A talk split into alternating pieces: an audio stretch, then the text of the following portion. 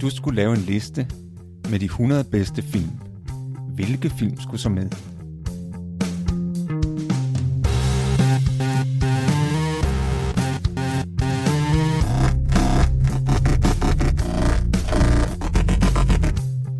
Hej, jeg hedder Morten. Og jeg hedder Thomas.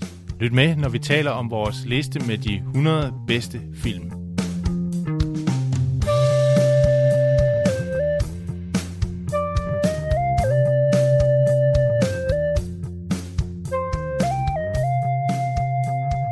Hej og velkommen i det gule værelse til vores podcast 100 bedste film. Jeg hedder Morten. Jeg hedder Thomas. Vi er nået til film nummer 89 på vores liste over de 100 bedste film. Og det er filmen Star Wars 3, Sith-fyrsternes hævn fra 2005. Den er instrueret af George Lucas og har Hayden Christensen i hovedrollen som den unge, lovende Jedi-ridder Anakin Skywalker. I filmen ser vi også Samuel L. Jackson og Christopher Lee. Vi skal, som sædvanligt, advarer dig om, at vi tramper rundt i handlingen og afslører både plot og slutning, så nu er du advaret. Hvad handler filmen om, Thomas? Filmen starter med, at vi ser Anakin Skywalker og Obi-Wan Kenobi. De er på en redningsmission for at befri øh, republikens kansler, kansler Palpatine, som er blevet taget til fange af de her separatister. Der foregår jo en krig mellem republikken og separatisterne. Og det lykkes at befri øh, kansleren, øh, som øh, der er også en Sith, Sith-fyrste indblandet i den her øh, tilfangetagelse. Så de befrier kansleren, og Anakin Skywalker dræber Sith-lederen. Hvilket jo normalt ikke er noget, en Jedi-ridder skulle gøre. Nå, men øh, da de så kommer hjem, så bliver det afsløret, at Anakin Skywalker har i et hemmeligt forhold til den her kvinde, Padme, som vi også kender fra tidligere film, at de i hemmelighed er blevet gift, og hun er oven i købet blevet gravid. Og det er jo så heller ikke normalt noget, en Jedi-ridder skal råde sig ud i. Det der med ægteskab. Øh, nå. Men Anakin drømmer, at hun dør under fødslen. Og det bliver han meget bange for. Han har jo mistet sin mor engang. Øh, og han er bare nu bange for også at miste hende. Så det spekulerer han på, hvad han kan gøre ved. Han har jo et forhold, udvikler et forhold til den her kansler Palpatine, øh, som gradvist fører ham over til den mørke side, fordi Palpatine viser sig faktisk at være en Sith-fyrste. Kansler Palpatine, skråstreg Sith-fyrsten, lover Anakin, at han ved hjælp fra den mørke side af kraften vil kunne forhindre, at Padme dør. Det ender jo i, i sådan et øh, dramatisk øh, opgør, hvor øh, Anakin Skywalker simpelthen går over til den mørke side, eller i første omgang, den bliver afsløret, da han finder ud af, at øh, kansler Palpatine er en Sith-fyrste, så melder han det jo til Jedi-rådet, som tager ud for at arrestere kansleren. Men øh, Anakin, han ombestemmer sig og kommer, han er meget i tvivl, han kan ikke rigtig finde ud af, hvad han skal, hvilken side han skal være på, men det ender med, at han forhindrer dem i at arrestere kansleren, og i stedet for, han dræber faktisk Samuel Jackson, den her jedi der prøver at arrestere kansleren, og overgiver sig fuldstændig til øh, kansleren, skråstreg Sithfyrsten, og bliver hans elev. Han øh, bliver så besejret af Obi-Wan Kenobi, de har en stor duel, hvor Anakin bliver dødeligt såret, men overlever, han bliver reddet. Padme, hun dør af sorg, da hun finder ud af, hun føder de to børn, det viser sig at være tvillinger, men hun dør af sorg, da hun finder ud af, at Anakin er gået til den mørke side. Det ender så med, at republikken bliver forvandlet til det første galaktiske imperium af den her cancer, som vi nu ved er en Sith-fyrste. Det skal ikke være nogen hemmelighed, at det er din fortjeneste, Thomas, at vi har en Star Wars film med på vores liste. Øh, nogen vil måske tænke, hov, det er da, den er da selvskrevet, og det kan også godt være, den er. Nu har vi jo i hvert fald en med, så, øh, så vi er med på noderne. Jeg må, og det kan godt være, at det er med skam, så må jeg indrømme, at jeg ikke selv faktisk er den store Star Wars-fan. Jeg kan godt lide universet og nogle af filmene, men jeg er ikke sådan, der bliver ikke sådan ligesom julelys i mine øjne, når nogen snakker om Star Wars. Hvad synes du, Thomas, der er så fascinerende ved Star Wars-universet? Star Wars er jo en af de store fortællinger i vores tid. Ligesom øh, man kan sige, at Ringenes Herre er en af de store fortællinger. det er en anden genre. Det er science fiction, og øh, den er ikke baseret på en bog, ligesom Ringenes Herre, men, men der, er, der er nogle ligheder på den måde, at det er sådan en episk kamp mellem det gode og det onde. Og jeg synes også, det er et, et spændende univers. Øh, det er sjovt nok, at, at omkring årtusindskiftet havde vi mange af de her rigtig store fortællinger, som var en kamp mellem det gode og det onde. Øh, vi havde Ringnes Herre, og vi havde Star Wars, altså det vil sige de tre film nummer 4 til 6 i Star Wars-serien, som så er nummer 1 og 3, fordi de har byttet om på kronologien. Ikke? Men vi havde jo også uh, Harry Potter, der starter om, og Harry Potter starter der omkring årtusindskiftet. Vi, sidste gang talte vi om Konstantin, som ikke er helt lige så stor og kendt, men som jo også er sådan en kamp mellem det gode og det onde. Så jeg synes, det er et spændende univers, og så er der jo det specielle ved Star Wars, at den her filosofi, som, som Jedi-ridderne repræsenterer, er jo inspireret af buddhismen, som jeg ser det. Og det, det ser man ikke så tit. Der er jo selvfølgelig i de her fortællinger om kampen mellem det gode og det onde, der, der er tit sådan et kristent aspekt, som måske er meget naturligt. Nu vi er, øh, har en kristen fortid, men, men det her buddhistiske aspekt, som man ser i Star Wars, det er lidt specielt, og det synes jeg er interessant. Den her filosofi, som jedi har, det her med, de tror på den her kraft, som gennemstrømmer. De kalder det force, ikke? Den her kraft, der gennemstrømmer universet. De taler jo ikke om Gud, ligesom de kristne vil gøre. Det nej, det er, simpelthen, det er en upersonlig kraft. Ligesom buddhisterne jo heller ikke tror på en personlig guddom, men, men har ligesom nogle principper. De tror på nirvana, de tror på oplysning, som er noget upersonligt. Nogle idealer, som, som er upersonlige. Ikke? Øh, og så har det den her filosofi om, at man skal være uselvisk, og man skal praktisere ikke tilknytning. Det er, det er ikke det bruger, de bruger, men, men det er den filosofi, ikke? at og man skal ikke være, være, lade sig styre af sin passion. Det er det, sitterne gør. De er styret af passion, som kan oversættes til vrede og begær. Man skal praktisere ikke tilknytning. Man skal acceptere døden og møde den uden frygt, fordi det, der sker, når man dør, det er jo bare, at man vender tilbage til kraften. Det er ikke noget, man skal være bange for eller sørge over. Så den her filosofi synes jeg er interessant. Det er også sådan en historisk periode, kan man sige. Den her fascination af buddhismen, som, som vi har haft i den vestlige kultur, det er en historisk periode, der begynder omkring 60'erne. Øh, jeg tror, at den kommer nogen samtidig med hippierne og flower power. Der kommer den her fascination af buddhismen, og så var den til omkring årtusindskiftet. Altså, som jeg, som jeg kan se det, så har vi den ikke længere. Altså, og du ser det heller ikke i de nyeste Star Wars-film, der er lavet herinde for de sidste fem år. Der har du ikke det her politisk aspekt. Så det, det markerer også det som en historisk periode, som jeg ser det. Jeg må indrømme, altså jeg er jo et, øh, jeg er et menneske, der har meget let ved at blive fascineret og, og blive begejstret, når nogen taler begejstret om noget, så, så smitter det rigtig meget på mig. Og jeg vil også sige, at jeg har jo faktisk set alle Star Wars-filmene. Ikke alle af de nyeste, men jeg tror, jeg mangler at se to det er faktisk ret meget i forhold til, at det er et univers, jeg ikke sådan brænder så meget for. Men jeg, jeg bliver jo fanget ind af det, også når du fortæller om det, Thomas, alle de problematikker og temaer, der er i det her univers, det synes jeg jo er fantastisk. Øh, og det er sådan set mm. meget fascineret af. Men jeg ved også, at når man er til Star Wars, så diskuterer man jo hele tiden, okay, hvad for en er så den bedste? Og nogle gange så diskuterer man det her med, er det de tre mm. første, altså ikke de, de første film, men de tre film, der blev, der blev filmatiseret først, eller er det de tre nye, eller er vi over i, øh, i, i de sidste? Jeg tror nok, de sidste film, der er kommet efter de tre, de tre første, kan man kalde dem, ikke? Der, der begynder det at, at, at, at blive måske sådan lidt for meget sukker og lidt for meget teenageværelse. Disney køber det jo op og begynder, og så ved man, okay, nu kommer der rigtig mange øh, Star Wars-film, ikke? Men hvor ligger du, Thomas? Nu har du jo valgt den her film sit fyrsternes hævn, som den, du synes skal med. Hvorfor har du lige valgt den? Altså, hvis vi ser på de her ligesom, tre forskellige perioder, du taler om. Vi har jo de gamle tre film, der, der øh, er lavet i slutningen af 70'erne, start 80'erne, ikke? Og så har vi de her øh, nummer 4 til 6, som er lige efter tusindskift, ikke? Og så har vi de nye, ikke? Og der ligger jeg helt klart mest til de, film nummer 4 til 6, som kommer der lige efter tusindskiftet. Ikke? Og, det, og det er fordi, det der er allermest fascinerende, det, det er det, det her med, hvordan Anakin Skywalker bliver forvandlet til Darth Vader, hvordan han går til den mørke side. Og, og det sker jo i den her film, den her øh, forvandling. Og, og, men der bliver jo bygget op til det i de to foregående.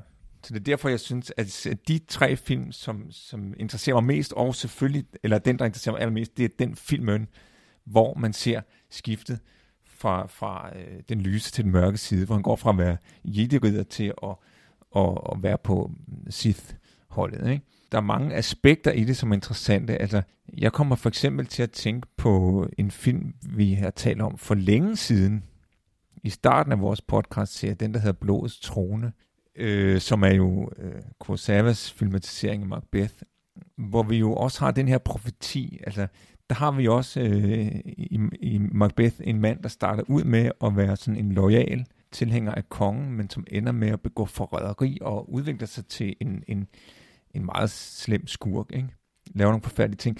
Så den her glidebane minder faktisk om meget om det, vi kan se med Anakin Skywalker. Ikke? Og, og, og så er der det her med profetien, fordi øh, Macbeth øh, bliver jo også øh, vildledt af en profeti, eller han får en profeti, som han måske misforstår, og, så, og som får ham ud på den her kurs. Og der sker jo faktisk det samme i Star Wars-fortællingen. Det, det er ikke så meget Anakin Skywalker selv, men det, er, det, det hele starter jo med, hvis vi går tilbage til en tidligere episode, hvor den rolle, som bliver spillet af Liam Neeson, jeg mener, han hedder Jin Kigong eller noget i den retning, det er jo ham, der opdager den her lille dreng, Anakin Skywalker, som er øh, meget talentfuld, ikke? og han er i hvert fald skide god til at køre race, han har nogle utrolige reflekser, og det der, øh, de der, han har i blodet, nu kan jeg ikke huske, hvad det hedder, men, men det er det der, man måler, som, som Jedi har meget af. Det, har, det bare står bare helt fuldstændig i rekorden. Og derfor tror han, at Anakin skal opfylde profetien. Ikke? Og, han, og, og han præsenterer ham for Jedi-rådet, og så er det jo, at øh, Yoda, han er jo klærvariant. Han kan godt se, øh, ja, den er måske ikke så god med den der dreng. Øh, han kommer faktisk med en sand profeti, Yoda. Fordi han siger, han siger, da han møder drengen, så siger han, I sense much fear in you, and fear is the path to the dark side. Så der forudser han, forudser han jo på en måde, at det kan ende rigtig galt, hvis ham der bliver, bliver øh, elev. Han bliver jættegrid, ikke? Og det gør det jo. Det ender også galt, ikke? Men, han, han, men på grund af profetien, fordi at, at øh, ham her, Jin Qigong, uh, han, han jo er så engageret i den her profeti, så han vil for enhver pris have ham der det skal bare være sådan. Han skal være liv. Han bliver så slået ihjel, Liam Neeson, af en, en Sith, men på sit dødsleje, så får han sin elev, Obi-Wan Kenobi, til at love, at han vil overtage Anakin Skywalker som elev. Det er svært at sige nej til en døende mand, ikke? Så det med profetien er et, er et spændende tema, og en af grundene til, det går galt. Sith-fyrsternes hævn er jo den eneste Star Wars-film, som ikke blev nomineret til en Oscar for bedste visuelle effekter. Men til gengæld, så blev den altså nomineret til en anden Oscar, den jeg kalder for sminke-Oscaren, øh, for, for bedste kostymer. Den fik den så ikke. Den gik til en anden film. Faktisk øh, meget sjovt, nu vi har snakket om storfilm, de store episke fortællinger. Den gik nemlig til filmen Narnia. De var åbenbart lidt bedre klædt ud, synes juryen. Selvom det jo ikke bliver til nogen Oscar, så har filmen jo fået mange andre priser. Altså, den, er jo, den er jo virkelig hedret. En af dem, en af de her priser gik faktisk til Hayden Christensen. Han modtog jo årets Golden Raspberry Award for værste birolle. Og sjovt nok, det var faktisk ikke hans første Golden Raspberry Award. Han, det var faktisk hans anden for værste birolle. I 2002 så fik han den første gang, og faktisk for den samme rolle, altså faktisk for, for den her rolle, Anakin Skywalker, i, i den, der hedder Star Wars 2, Attack of the Clones. Og nu er det ikke meningen, at vi skal række filmen ned. Den er trods alt på listen over vores bedste film.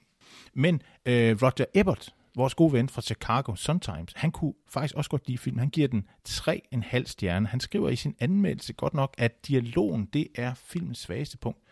Hvad siger du til den kritik, Thomas? Er du enig der? Mm, jeg er ikke helt enig, fordi jeg synes faktisk, der er nogle vigtige dialoger. Altså hvis du ser på indholdet af dialogen, af dialogerne, så synes jeg, der er nogle vigtige dialoger man kan godt stille spørgsmål ved, hvor stor en skuespiller Hayden Christensen er. Han er måske ikke verdens bedste skuespiller, på en måde, synes, men på en måde synes jeg, han er godt valgt til rollen, fordi at, at han virker usympatisk, synes jeg. Og han virker usympatisk allerede, før han går til den mørke side. Altså, og, og det kommer ikke som en overraskelse, at, at, det, at det går galt. Fordi han er sådan... Øh, altså for eksempel ser på det her kæresteforhold, han har med Padme, ikke? Altså, hvor han er sådan meget dominerende som kæreste, og er meget sådan besiddende og meget jaloux. Ikke? Og, så, og øh, så, så man undrer sig ikke over, at det går galt, og han går til den mørke side. På den måde spiller han jo overbevisende. Det er ikke sikkert, at han vil kunne spille sådan mange forskellige roller, altså, men, men jeg synes på en måde, han passer godt til en rolle. Og så det med dialogen, ikke?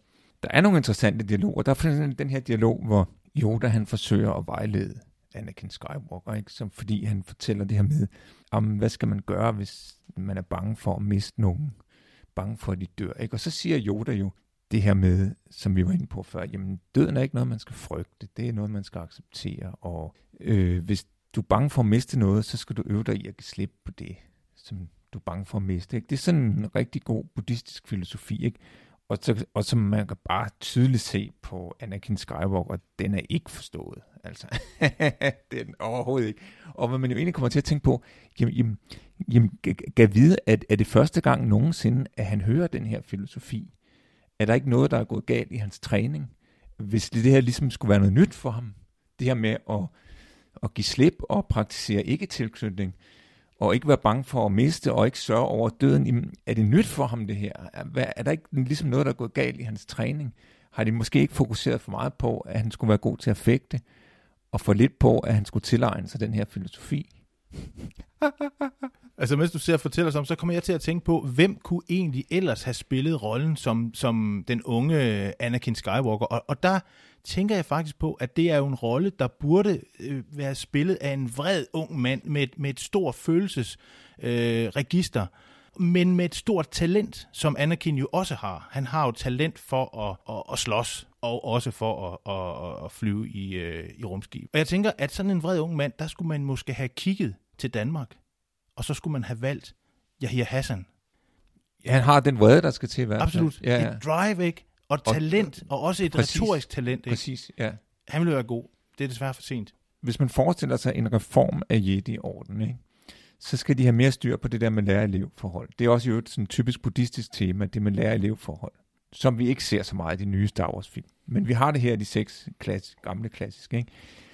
Men der er brug for en reform, hvor de får mere styr på, altså udvendelsen. hvem er det egentlig, der skal være elev, ikke? og hvor du mere fokuserer på sådan nogle åndelige kvaliteter, ikke? Øh, personlighed, og ikke, ikke, ikke så meget på det der med midi-klorianerne, og hvor højt det tal er, og hvor god han er til at fægte og sådan noget, eller hvor god han er til at køre race. Altså, der skal ligesom nogle andre kriterier til, ikke?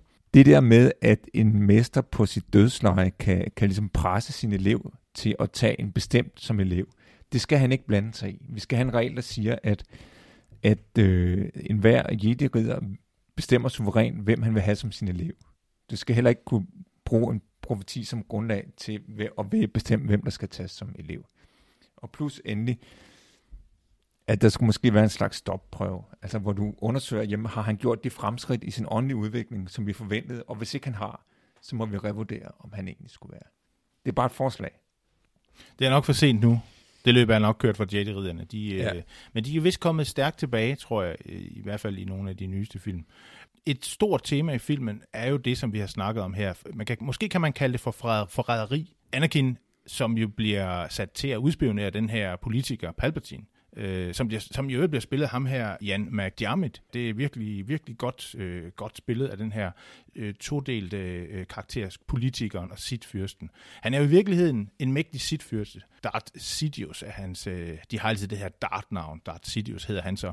Og han lokker jo, øh, han lokker jo Anakin over på den, dark, på den the dark side, som vi, øh, som vi har snakket om, og gør ham til sin elev, og gør ham, giver ham navnet Darth Vader. Og han har jo virkelig blik for det her med at vælge en, en øh, elev. Altså at se et talent, ikke? der virkelig kan nå langt. For det er jo virkelig, Darth Vader gør jo en stor, flot karriere inden for sit fyrsterne. Altså, og, øh, og skinner på skinner på the dark side. Ikke? Han bliver jo faktisk en af filmhistoriens største skurke. Jeg kiggede på den liste, der, der er lavet af American Movie Institute, og der er han faktisk nummer tre på listen over de værste filmskurke. Han er kun overgået af Norman Bates på andenpladsen fra, øh, hvad hedder det, fra Psycho. Det er ham fra Psycho, ikke? Og så Hannibal Lecter på førstepladsen, som man altså vurderer som den største skurk. Og det er jo virkelig en ondskab, der, øh, der, der, der tager afsæt i det her farveri. Man kunne faktisk kalde det, at det var sådan lidt øh, faustisiansk. Altså, at det er noget, der tager udgangspunkt i myten om Dr. Faust. Det vil sige, at, at, øh, at helten altså indgår en aftale med djævlen, eller som her i filmen, altså med en mægtig sitfyrste, og opnår en, en umiddelbar styrke, men til gengæld mister sin sjæl. Han brænder sit lys i begge ender, og måske også på midten og i siderne. Men jeg synes, den her legende om Dr. Faust, det er en tysk legende, der, der tager udgangspunkt i, i den her historiske person, Johann Georg Faust, som levede i renaissancen og var en meget succesrig alkymist, astrolog og magiker. Og det kan vi jo godt lide. Den slags personer kan vi jo godt lide at omgive os med her i det gule værelse. Altså man siger, at han altså lavede en pagt med djævlen til gengæld øh, for den her succes og viden og indsigt i ukulte forhold, så solgte han altså sin, sin sjæl til djævlen. Og den her historie er jo fortalt mange gange.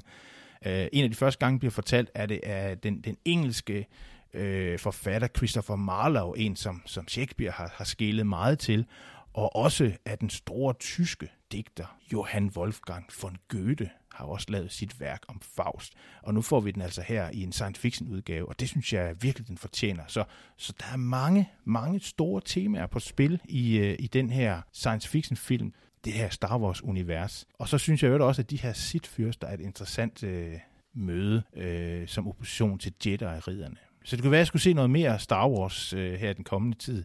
Jeg ved ikke, Thomas, nu kan vi jo egentlig blive ved med at snakke om det her univers, tror jeg. Jeg tror, du har, du har måske mange flere øh, kommentarer, men, men, øh, men vi skal jo til at runde af. Så medmindre du har noget at tilføje. Altså, en tilføjelse, som jeg kunne tænke mig at komme med, det er det her med, at det her, det her politiske aspekt med demokratiet, der gradvis bliver forvandlet til diktatur. Ikke? Og det er jo altid aktuelt. Det her med også at gennemskue, jamen, hvem er, er det egentlig, der arbejder for demokratiet, og hvem er det, der arbejder imod det. Ikke? Altså man siger et og gør det modsatte. Ikke? Altså som for eksempel øh, kansler Palpatine, han taler om fred i forbindelse med, at han starter en krig og nedkæmper de her oprør, ikke? og indfører diktatur, der taler han om fred og fuldstændig øh, politisk hyggeleri. Og altså hvis man skal gøre det sådan meget konkret, så, så kan man jo sige, jamen, hvad foregår der egentlig i, i USA i dag? Der er jo nogen, der mener eller frygter i hvert fald, at, at de er på en glidebane, hvor de måske er ved at miste deres demokrati. Det synes jeg var en, øh, en god afslutningsreplik. Vi skal jo ikke huske at nævne, at vi er jo helt på pletten med perfekt timing af den her podcast. Fordi vi har den 4. maj. Hvad er det for en dag? Fourth, uh, May the fourth May the be fourth, with you. det er international Star Wars dag. Uh. Uh. Der har vi været helt perfekt i vores timing. Det har vi, det har vi timet lige siden vi startede vores podcast, at vi skulle lande her. Kraft, kun én dag. Kraften har været med os. Ja. Fordi en af de ting, der, der kendetegner og viser, når kraften er med dig, det er, at du har helt perfekt timing. Eller det, som også nogen kalder synkronicitet. Det havde øh, Frank Sinatra også. Ja, og det har vi med den her podcast. Vi, vi skal til at runde af. Tak fordi du lyttede til vores podcast. Du skal huske, at du kan jo smide nogle penge efter os og støtte os på tieren. Jeg hedder Morten. Jeg hedder Thomas. Vi er tilbage igen i næste uge, hvor vi skal tale om den tyske film, der hedder De Andres Liv, der er instrueret af Florian Henskel von Donnersmark. Vi ses.